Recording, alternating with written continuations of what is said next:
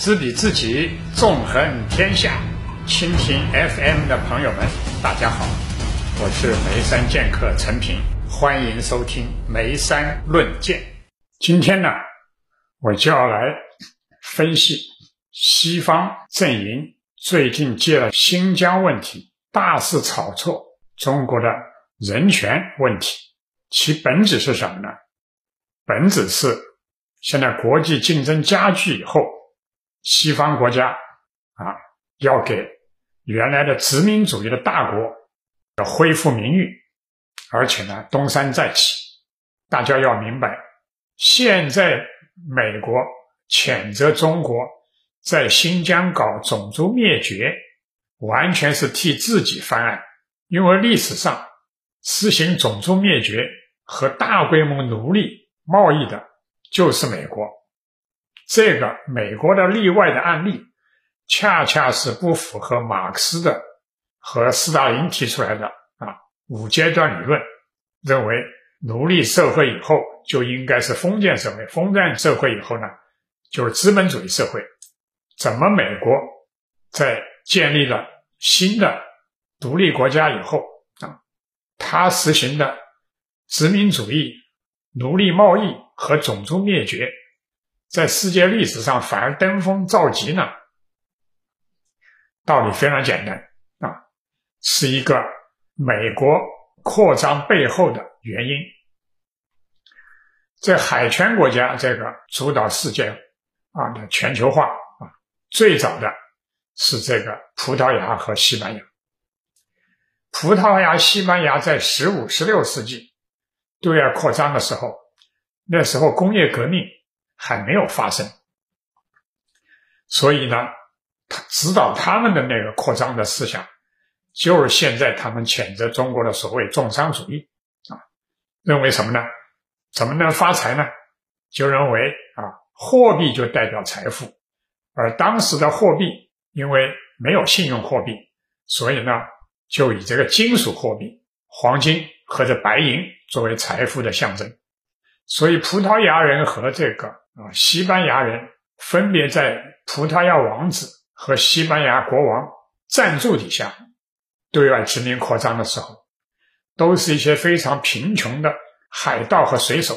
那个时候，他们出外殖民九死一生，所以呢是不带家眷，而且他们目标就抢这个殖民地的黄金或者白银，然后运回去啊，运回去以后，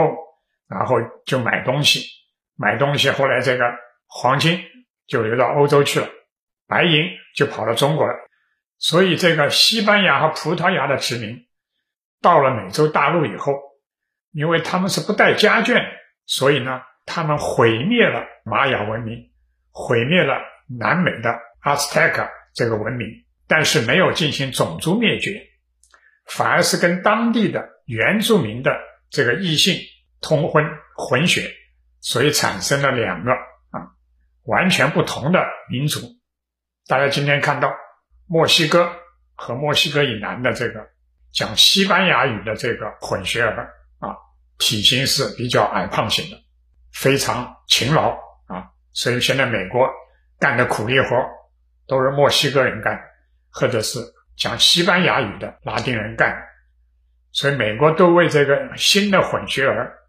创造了一个新的词儿，叫拉丁裔啊，把讲西班牙语的白人也放进去。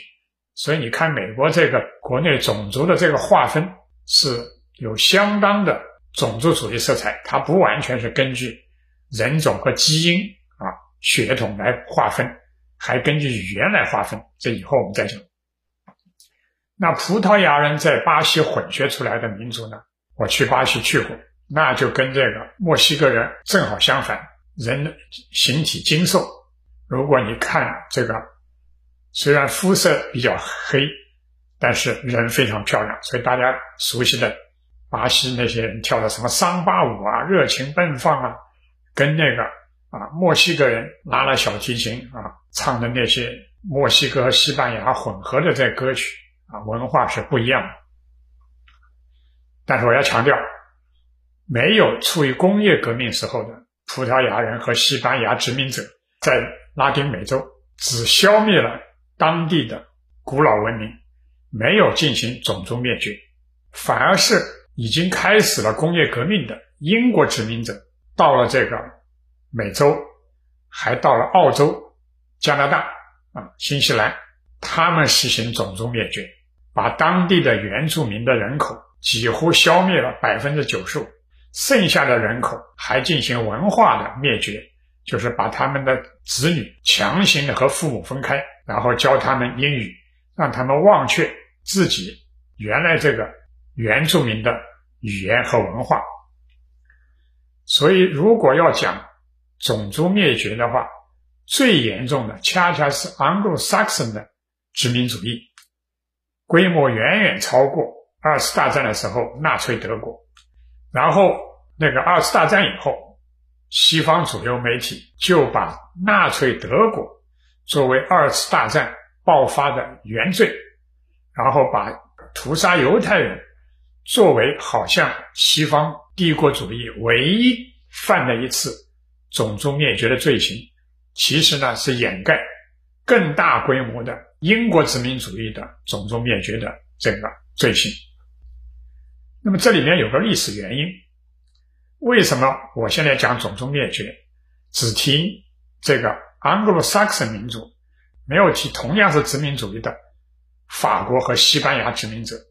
道理非常简单，西班牙我已经讲了，西班牙殖民者是和当地的原住民混血的，所以他没有必要消灭这个原住民，反而是要利用混血的人口来开垦墨西哥和其他拉美国家的广大的土地，然后呢，他们主要是放牛的。就没有走上现在新自由主义鼓吹的什么产权界定的这条路，因为你牛群这个到处移动，你怎么界定产权呢？它只能界定势力范围。那么为什么法国没有进行种族灭绝呢？因为在那个美洲的移民，法国的移民人口远远少于英国来的移民的人口，因为法国的气候条件比英国好。法国人喜欢温暖的南方，所以法国在非洲殖民和甚至到东南亚殖民，这个投进去的这个军事力量和移民的人数超过北美。那么英国那地方呢，又潮湿又寒冷，所以他们占的实际上是西班牙殖民者和法国殖民者剩下的地方，就是现在美国和这个加加拿大。包括现在华盛顿附附近所在的维吉尼亚，到北方的 Massachusetts 麻省波士顿那一带，气候相当的寒冷，寒冷的多，他又想抢占大量的土地，那怎么办？所以英国殖民者是大规模的贩卖黑奴，不但是贩卖黑奴，而且把英国的穷人，你只要还不起债，把它变成债务奴隶卖身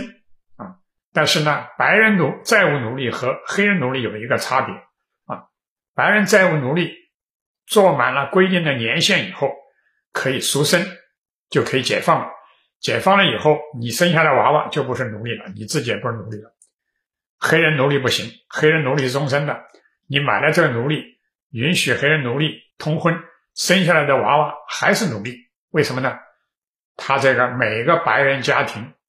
在美国独立以后，掠夺的土地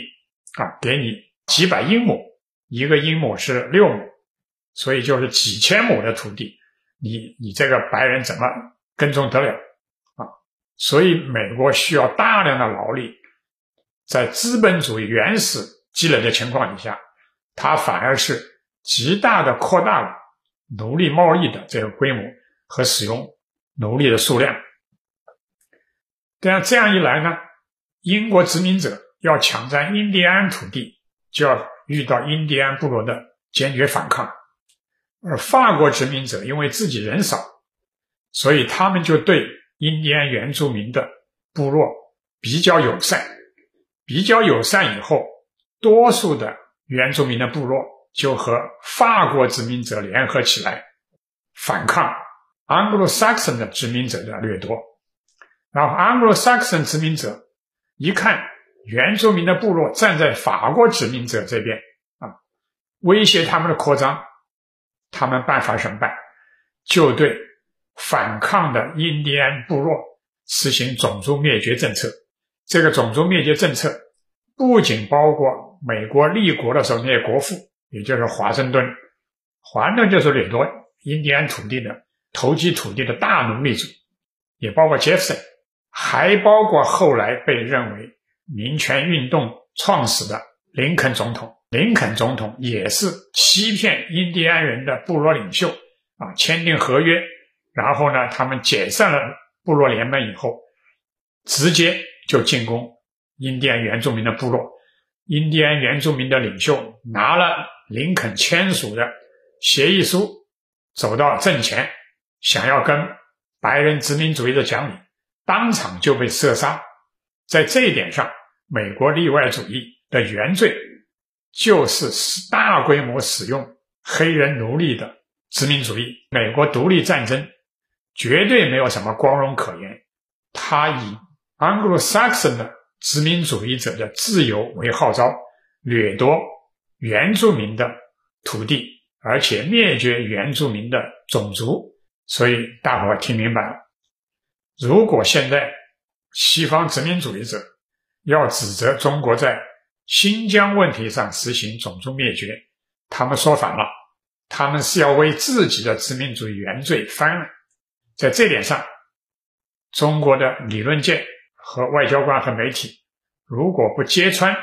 西方种族灭绝和人权的谎言，被动防御是赢不了这个舆论战。知彼知己，纵横天下。我们休息一下。理性观世界。自信看中国，深度知识尽在观视频。